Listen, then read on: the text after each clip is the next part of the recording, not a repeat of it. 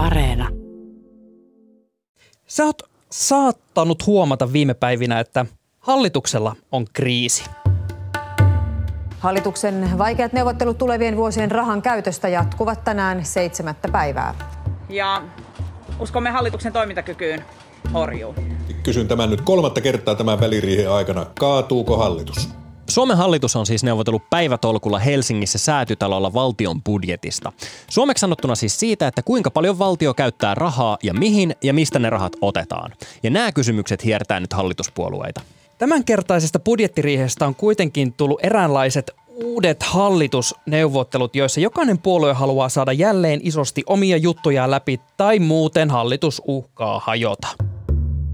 Tänään me siis keskustellaan siitä, että miten ja miksi hallitus ajoi itsensä kriisiin, mitä tämä kaikki tarkoittaa ja onko tässä oikeasti kyse turpeesta.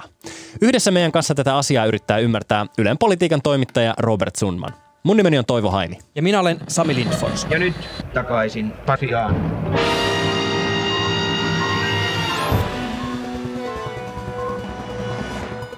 Tervetuloa takaisin Pasilaan, takaisin Pasilaan podcastin Robert Sundman. Kiitos. Olitko sä yllättynyt, kun hallituksen budjettineuvotteluista tulikin tällainen monta päivää kestänyt politiikkaspektaakkeli? Kyllä, kyllä voin sanoa, että mä olin yllättynyt. En, mä- en mä odottanut, että tässä kävisi näin. Lähdetään ihan alusta liikenteeseen. Robert, millaisesta tilanteesta oikeastaan lähdettiin liikenteeseen, kun nuo neuvottelut alkoivat säätytalolla? Mitä hallitukselta odotettiin? Ja hallitus alkaa tänään linjata lähivuosien talouspolitiikkaa. Hallituskauden puoliväliriihestä odotetaan toimia muun muassa työllisyyden parantamiseen ja julkisen talouden tasapainottamiseen. No siis hallituksellahan on vuodessa ihan perinteisestikin kaksi riihtä. On kehysriihi keväisin, siinä hyvä muistisääntö, ja budjettiriihi syksyisin. Syksyn budjettiriihissä neuvotellaan seuraavan vuoden budjetti ja tässä kehysriihessä on fokuksessa valtiontalouden menokehys. Ja siinä sitoudutaan siis yhdessä tämmöiseen menokattoon, joka määrittelee menojen enimmäismäärän, eli mitä valtio voi vuodessa käyttää. Ja nyt kyseessä ei ole ainoastaan kehysriihi, vaan myös puoliväliriihi, eli käytännössä hallitus on kautensa puolivälissä, ja nyt sitten tarkastellaan tulevan kahden vuoden linjauksia, ja Oikeastaan niin kuin voisi ajatella niin, että pandemia on sekoittanut aika paljon, fokus on ollut siinä, että miten sitä hoidetaan, niin nyt tämä on niin kuin ylipäänsä semmoinen laajempi puolivälitarkastelu hallitukselle, että miten tästä eteenpäin. Ja tota, niin kuin on sitten tullut selväksi, niin ehkä kaikilla ei ole ihan samanlainen kuva siitä, että miten tästä eteenpäin. Miten eri puolueilla eroaa se kuva, se tila, tilanne siitä, että, että miten, miten tästä pitäisi edetä? No oikeastaan niin kuin siellä väännetään aika symbolisista asioista, että kaikki niin kuin ymmärtää, kaikki puolueet ymmärtää sen, että koronan vuoksi on syntynyt paljon semmoisia menoja, jotka pitää kuittaa. Se käy kaikille, on ollut testauksia, yritystukia, on erilaisia niin kuin, koronaa paikkaavia kuluja ja nämä tulee, niin kuin, näitä tulee syntymään vielä ensi vuonna ja sitä seuraavanakin vuonna. Mutta kiista on siis syntynyt siitä, että millä aikataululla tähän kehystasolle pitäisi palata ja kuinka suuria ylityksiä voidaan tehdä. Vuodelle 2022 SDP, pääministeri Sanna Marin on esittänyt, että ylitys voisi olla 900 miljoonaa euroa, eikä tästä ollut suurta erimielisyyttä, mutta sen sijaan vuoden 2023, eli hallituksen viimeisen vuoden kehykset, niin ne on se, mistä nyt riidellään. Meidän viimeisin tieto maanantailta on ollut se, että pöydällä olisi ollut esitys, jossa ylitys olisi 550 miljoonaa euroa, euroa ja keskusta sitten voisi suostua ehkä 200-300 miljoonaa euron ylitykseen. Nyt mä haluan siis terottaa, että se miksi mä sanoin, että on niin aika symbolista on se, että tämä erimielisyyden koko on siis, tästä voi laskea sen jokainen 250-350 miljoonaa euroa. Et jos me katsotaan vaikka Rinteen hallituksen ensimmäistä budjettiesitystä, vuoden 2020 budjettia, niin siinä määrärahat oli 57,6 miljardia euroa. Eli viidestä promillesta puhutaan, mm. niin kuin viiden promillen kokoisesta asiasta. Erityisesti SDPn ja keskustan välillä on erimielisyyttä siitä, kuinka paljon valtion menot voivat olla tuloja suuremmat vielä koronan jälkeen. Tämä on niin kuin kiinnostavaa, koska keskusta on halunnut esiintyä julkisuudessa tämmöisen tarkan talouslinjan vartijana. Mutta kyllä muiden puolueiden niin kuin hallituslähteestä kuiskitaan paljon, että siellä ei niin kuin oikein ihan edes ymmärretä, mitä keskusta toivoo, koska hehän kyllä itse myös niin kuin lappaavat sinne mielellään niin kuin menoja itselleen tärkeissä asioissa. Esimerkiksi teollisuuden sähköistämisen tuet, monet yritystuet. Sitten on tämä turve, josta kohta enemmän puhutaan. Ei he niitä vastusta, mutta ne on lähinnä ne muiden ikään kuin tota, tekemät niin kuin esitykset, joita he sitten vastustaa. Ja keskusta on ehkä ylipäänsä ollut halukkaampi sit peruuttamaan näitä menolisäyksiä. Tässä ehkä päädytään siihen, mikä on ollut koko tämän hallituksen semmoinen niin kuin asia, jolla se joko nousee tai kaatuu. Eli kun silloin kun tämä rinteen hallitus synnytettiin, niin ajatus oli se, että ei tarvitsisi tehdä leikkauksia eikä tarvitsisi tehdä veronkorotuksia, kun työllisyysaste nousisi ja se sitten hoitaisi nämä asiat tässä näin. Ja sitten tämä ongelma on koko ajan ollut se, että ei olla ihan varma, että mitä sitten jos jompaa kumpaa pitäisikin tehdä, mm. koska julkisen talouden tasapainosta on sovittu kuitenkin yhdessä, että julkisen talouden tasapainoon pitää pyrkiä.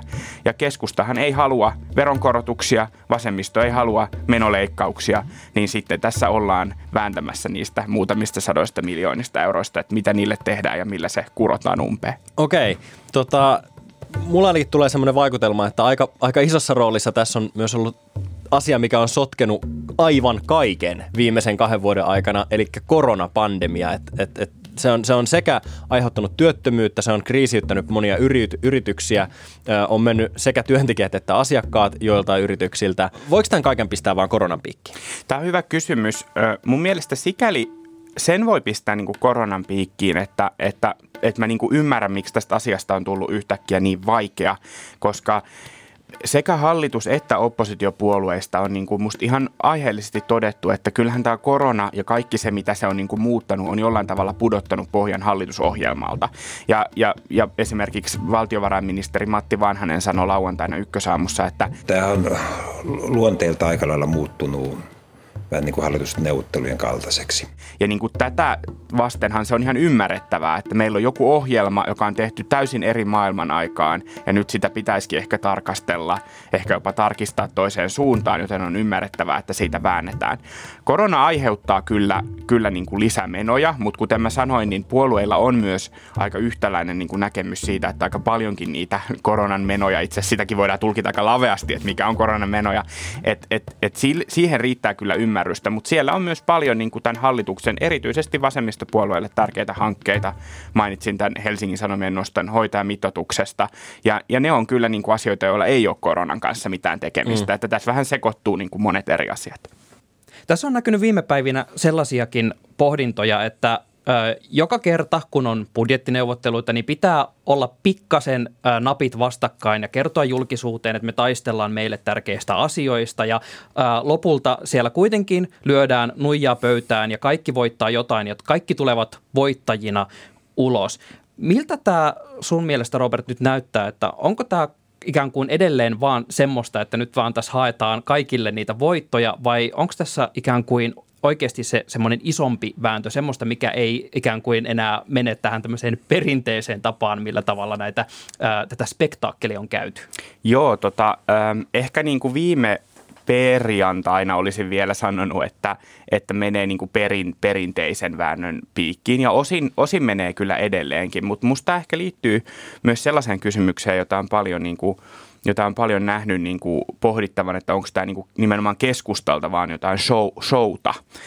Ja siis sehän on ihan totta, että kun tämmöisiä vääntöjä käydään niin kuin myös julkisuuden kautta, niin aina siinä on myös niin kuin viestintää, että viestitään kannattajille, omille poliitikoille, myös hallituskumppaneille, sovitaan niin kuin yhdessä, että mitä viestitään kenenkin suuntaan. Ja silloin se tarkoittaa myös sitä, että samat viestit toistuu taustakeskusteluissa, kun puhutaan toimittajille, että mä huomaan, että siellä on kyllä tiettyjä askelmerkkejä suunniteltu, mutta kun Tämä on ehkä vähän sellainen asia, mikä mua myös vaivaa tässä keskustelussa, että eihän politiikka toimi niin, että on aidot ideologiset puhtaat päämäärät ja tavoitteet ja sitten toisella puolella on vain joku näytelmä, jossa millään ei olisi niin kuin mitään väliä ja näin. E, että sehän on niin kuin moniulotteisempi, että on toisaalta niitä tavoitteita ja sitten on se maailma, jossa niitä tavoitteita toteutetaan. Se maailma vaatii erilaisia keinoja ja erilaisia neuvottelutaktiikoita.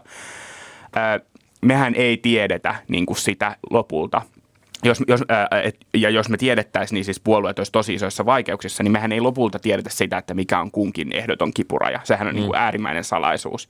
Että tarkat neuvottelupositiot ei ole ikinä julkisuudessa. Mutta kyllä sen voin sanoa, että keskusta selvästi viimeistään perjantaina niin kuin kriisiytti nämä neuvottelut. Ja, ja keskustalla oli jo ehkä ennen tätä riittävän sellaista viestiä, että tässä on nyt muutakin. Tässä on nyt muutakin. Keskustan ongelma on se, että, että miten monet on musta sen niin kuin hyvin kuvannut – eri toimittajat, analyytikot omissa analyyseissään niin, että että keskustasta on syntynyt tämmöinen tarina, että se on niin punavihreän hallituksen apupuolue. Ja ongelmahan on, on myös siis se, että keskustalaiset on itse alkanut uskoa siihen siitä huolimatta, että keskusta on saanut tässä hallituksessa läpi paljon omia tavoitteitaan. Ja kun on näin monen puolueen hallitus, niin eihän koskaan kukaan voi kaikkea saada. Mutta keskustalaiset on menestyneet ihan hyvin. Ja tota, ehkä niin kuin tässä on ajatus ollut se, että tällaisella kriisiyttämisellä niin yritetään haastaa sitä, että, että ilman, että saadaan tämmöinen kriisi aikaiseksi, niin sitten ei ainakaan kukaan usko sitä, että ei ole apupuolue. Mua on pakko nostaa tässä keskustelussa esiin semmoinen suorastaan hallituskriisin toteemi, eli turve, joka on jatkuvasti esillä. Ja ensin käydään läpi, että mistä me oikeastaan puhutaan, kun me puhutaan tästä turveongelmasta. Valtakunnallista turvepäivää vietettiin äskettäin toisen kerran. Jälleen kerran tuotiin turve esille rikkautena. Kauppaneuvos K.A. Vakkuri totesi avaussanoissaan muun muassa seuraavaa. Suo- ja turveasioiden yhteydessä on erittäin mielenkiintoista todeta maan työllisyystilanne. Turve on soilla syntyvä maalaji, mutta sen sä varmaan jo tiedät tässä vaiheessa. Mutta milloin sitä alettiin käyttää energiatuotannossa? Sitä puhutaan monesti perinteisenä tapana, mutta se on aika suhteellinen käsite. Mulla esimerkiksi tulee mieleen, että kyseessä on vuosi satoja vanha perinne, mutta nykymuodossaan ja laajuudessaan puhutaan kuitenkin aika tuoreesta keksinnöstä. Suomessa alettiin käyttää turvetta energian tuotannossa 1970-luvulla öljykriisin aikaan.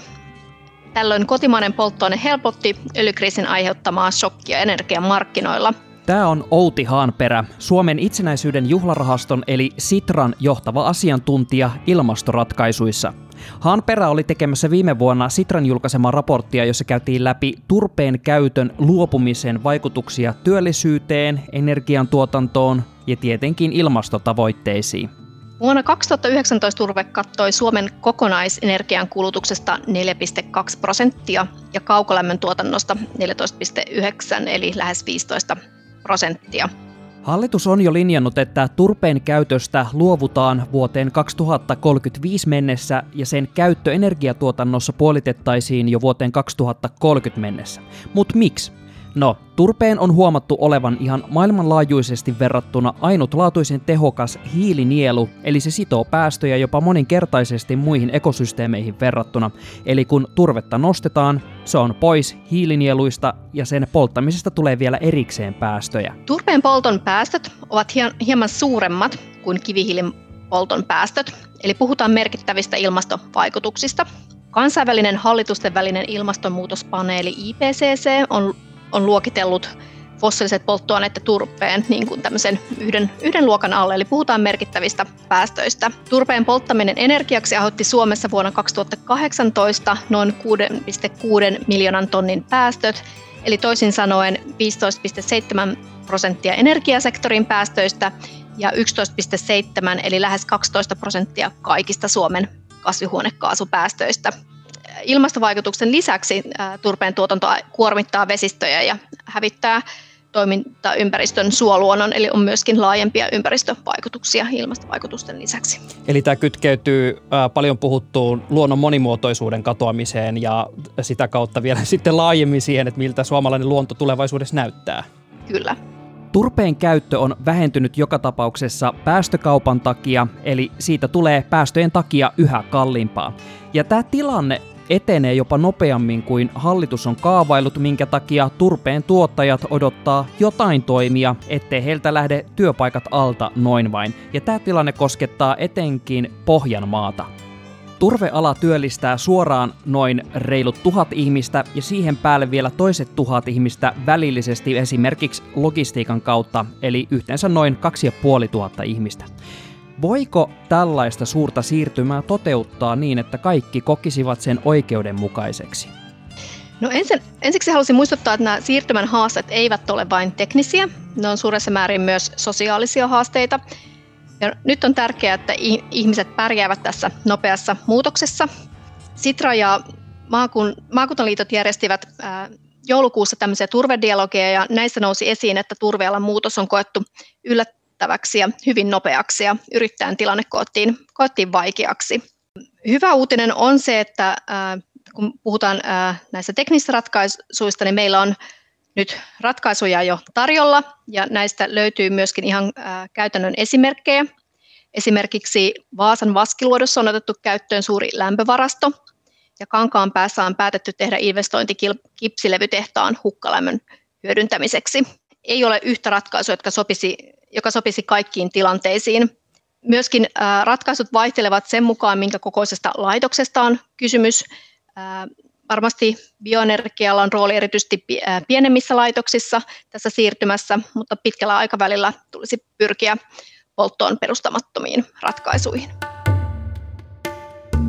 Robert, tämä turve on tosi tärkeä hallituspuolue keskustalle ja tota, jotenkin tuntuu, että kaikki palaa jatkuvasti, varsinkin Twitterissä siihen semmoiseen turvesotaan. Siellä edelleen keskustan kansanedustajatkin käyvät, kun on kaikki tämä härdeli päällä, hmm. niin siitä turpeen tärkeydestä sitä, että veroetuja pitää olla. Mi- mitä keskusta oikeastaan siis nyt haluaa tuon turpeen suhteen? Musta oli muuten hauska, kun sä sanoit, että, että turpeesta on tullut niin näiden neuvottelujen toteemi, koska musta siitä ja työllisyystoimista on tullut myös tämän hallituksen toteemi. Että ne on esillä itse asiassa joka neuvotteluissa, kun tämä hallitus kokoontuu sekä turve- että työllisyystoimet. Joo, turpeesta on siis puhuttu paljon, siitä on väännetty kalkkiviivoille saakka. Se on yksi näistä asioista että näiden niin kuin kehyksien lisäksi, joka ikään kuin menee niin kuin siihen luokkaan, että jos siitä ei ikään kuin syn, synny sopua, niin sitten voi olla, että tapahtuu jotain dramaattista. Siis turvetuotanto työllistää. Puhutaan jostain tuhannen ja kahden tuhannen ihmisen niin kuin ihmismäärästä. Et silloin, silloin se ei tosiaan ole niin kuin hirveän suuri asia sinänsä, mutta se on symbolisesti tärkeä asia keskustalle, koska tätä turvetta tuotetaan keskustan sydänmailla, eli esimerkiksi tuolla Pohjanmaalla. Ja valitettavasti siihen liittyy myös niin kuin keskustan kannalta tämä kiusallinen asia, että, että nämä on myös niitä paikkoja, joissa keskusta kipuilee ja kisailee – kannatuksensa suhteen siellä niin kuin kisakumppanina on erityisesti perussuomalaiset. Ja perussuomalaisethan on asettanut koko tämän hallituksen ilmastopolitiikan kyseenalaiseksi, pitää sitä turhana viherhumppana, joka vie suomalaisten työpaikat.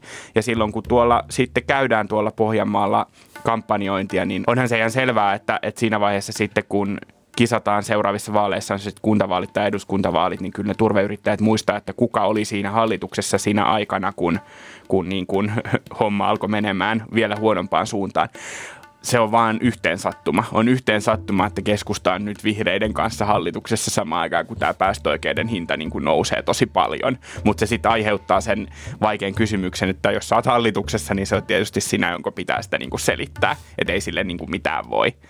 Onko keskustan kuitenkaan niin järkevää nojautua tähän alaan niin vahvasti? Että onko tässä oikeasti jotenkin niin isosta äänipotista kyse, että turvealaa pitää puolustaa ihan loppuun saakka. Niin, ei siitä varmaan, varmaan lopulta se äänipottikaan ole niin iso, mutta se on niin kuin iso symbolinen asia. Ja, ja tota, mä, mä kiinnostuneena odotan, että, että jos sieltä säätytalolta lopulta joku sopimus, joku ratkaisu tulee, niin miltä se sitten niin kuin näyttää. Et käytännössähän se ikään kuin vastakkainasettelu, tai en mä edes tiedä vastakkainasettelu, mutta jotenkin kysymys tässä on ollut se, että, että tuetaanko näitä ahdinkoon joutuvia yrittäjiä, ja, ja si, siinähän sekä niin kuin keskusta, mutta myös muut hallituspuolueet, vihreät ja vasemmistoliitto on, on sille niin kuin näyttänyt kyllä vihreää valoa, ja sehän tavallaan sopii myös tähän, tähän niin kuin vihreiden ja, ja vasemmistopuolueiden ajatukseen tämmöisestä reilusta muutoksesta ja oikeudenmukaisesta siirtymästä, että ihmisille pitää tarjota työtä ja, ja, ja niin kuin korvauksia ansionmenetyksistä, jos, jos niin kuin tämmöinen